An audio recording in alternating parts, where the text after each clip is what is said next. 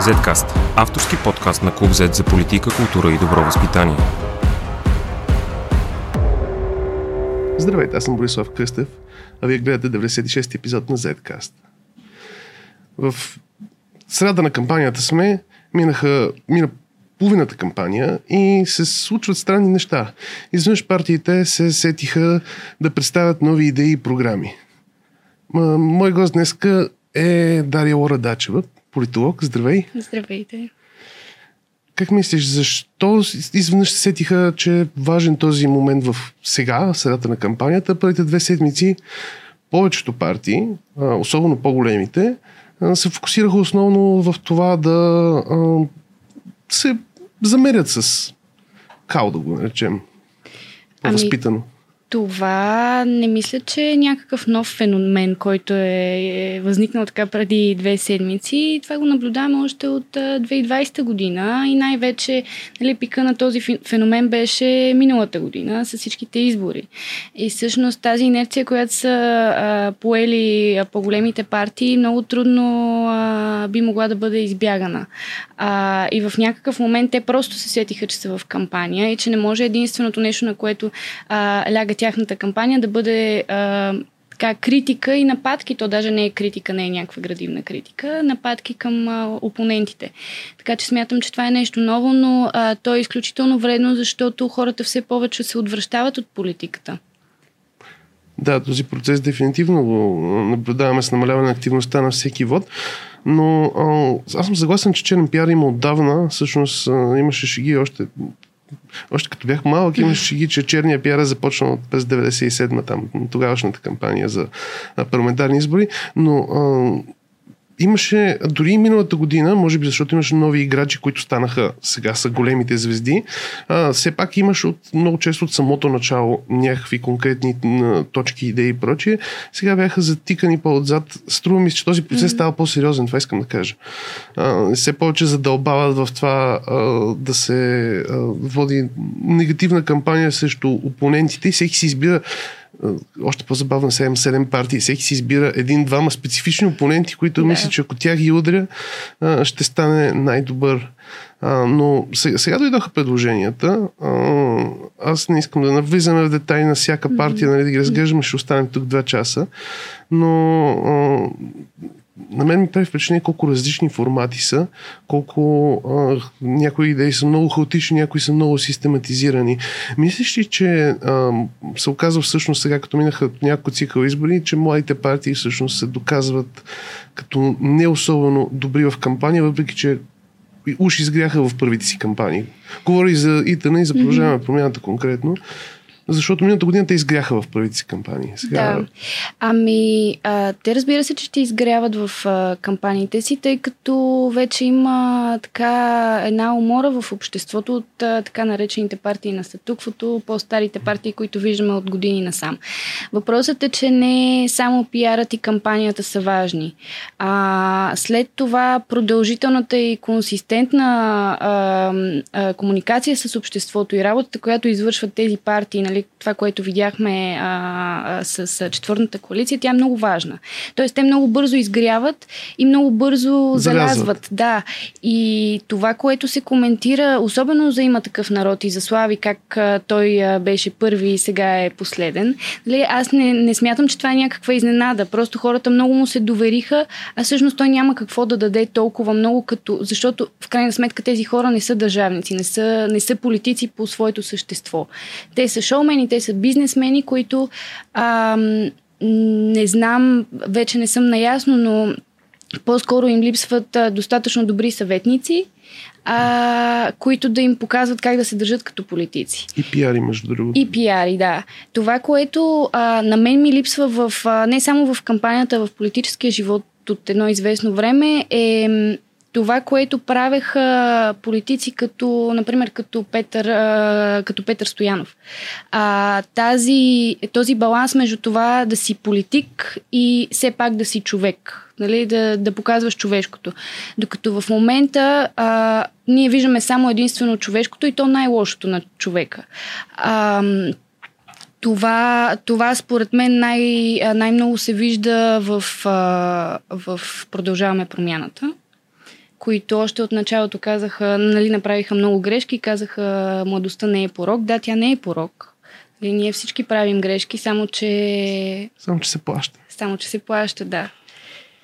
А в, в случая, когато става въпрос за управляваща партия, коалиция, не плащат само те политически, плащаме всички. Абсолютно. Това, което ми се стори за особено странно, беше едно изследване от преди няколко дни на, на Отворено общество, ако не се лъжа, mm-hmm. което разглеждаше как а, различните избиратели се информират не само конкретно за кампанията, но принцип как се информират а, за новини за случващите се страната и така нататък. И бяха открили а, странна прилика а, в, специално в избирателите на Демократична България и Възраждане. Оказва се, че те, избирателите на симпатизантите, да ги наречем, защото на голяма част от тях може би още не са гласували за тези партии, а, са, масово са тези, които се информират през социални мрежи mm-hmm. и интернет сайтове, за разлика от другите партии, които по-традиционно, може би и по чисто демографски възрастови причини, се информират от телевизията. Оказва се, че две много противоположни партии, които и двете могат да играят ключова роля в бъдещи коалиции, за, за добро или лошо, са, имат, започват да имат избиратели, които много си приличат в по някоя друга характеристика. Това не го наблюдавахме преди 5-10 години, преди 2-3-4 изборни цикъла. За какво мисля, че е знак това? Ами аз първо си го обяснявам с това, че м- привържениците на тези две партии, те а, предпочитат а, диалог. А, а, тоест, това няма как да се случи през а, традиционните медии, нали? Няма как по теле, да си говориш с телевизора и да, да получаваш отговори. А, това се случва през социалните мрежи и наистина това са двете партии, които имат а, а, свои, техните кадри са най-диалогични в, а, в интернет.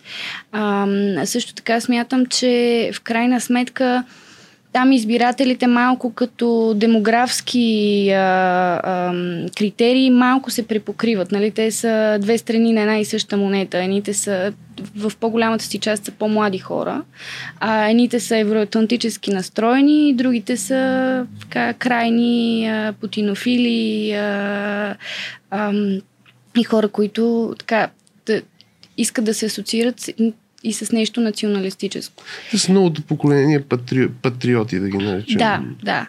А, тяхната съществена разлика, според мен, а, нали, това вече са някакви такива идеи, които аз хвърлям, които няма как да бъдат а, доказани, но а, според мен а, едните наистина са отраснали в, а, в такава среда, която е много дясна, а другите са отраснали в среда, която е соцно носталгична по някакъв начин. Mm-hmm. А, и в крайна сметка м- те, а, те са се радикализирали. Едните, разбира се. В някакъв смисъл съм убеден, че има и радикализирани след другите. О, със сигурност. Всички партии е така съм напълно съгласен, че има видна разлика, в смисъл ясно осезаеме. А, това, което е интересно за целият процес, че когато станаха много партии, всъщност имаме а, все повече, ще имаме все повече странни двойки и странни опоненти. А, такива партии, които хем си приличат и се борят, всъщност се борят за един и същи а, като група електорат. И това ще се пренася и в бъдеще, защото след 4, след 8 години ще имам да. нови господаватели с нова ориентация. Мислиш ли, че а, това почва да обрича пък по-старите партии, които а, на бавно залязване или може да очакваме някаква трансформация от тях? В смисъл, от години се шегуваме с БСП, че а, бавно изчезва, но те не искат да се реформират. Влизат и вече и другите партии, които, да кажем, не са толкова стари, но не са на, на, са 100 години, но вече са в така нареченото статукво. Ами, а, в случая с БСП, според мен те а, си имат това твърдо ядро, което няма да ги остави. А, въпросът е, че... Ги остави по естествени причини в един момент. Така е, да, факт. А, а, въпросът е, че има нужда от а, някаква лява партия, било тя БСП, но реформирана или някоя нова лява партия в истинския смисъл на лява партия, не традиционалистка партия такава. А, а, по-патриотична. А, но смятам, че наистина това, което се наблюдава в последно време, е, че особено за БСП, младите партии доста, доста иземват нейния електорат.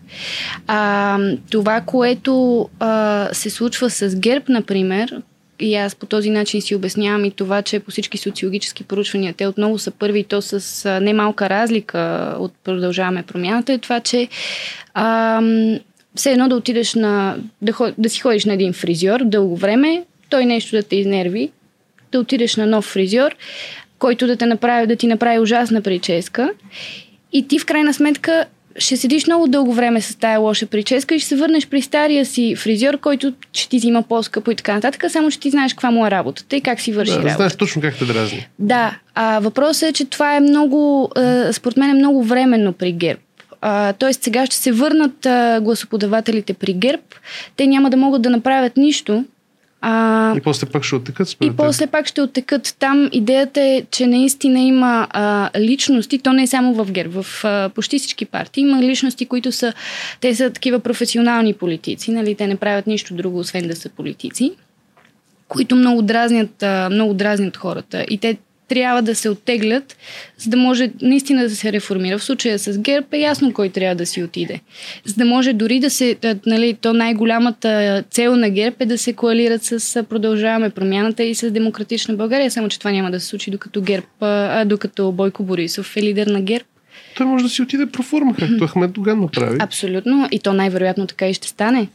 Въпросът е, че а, а, тези кадри, които са наистина стойностни в ГЕРБ, те трябва да бъдат поощрявани, а не да се дава а, а, път и място само на едни и същи хора.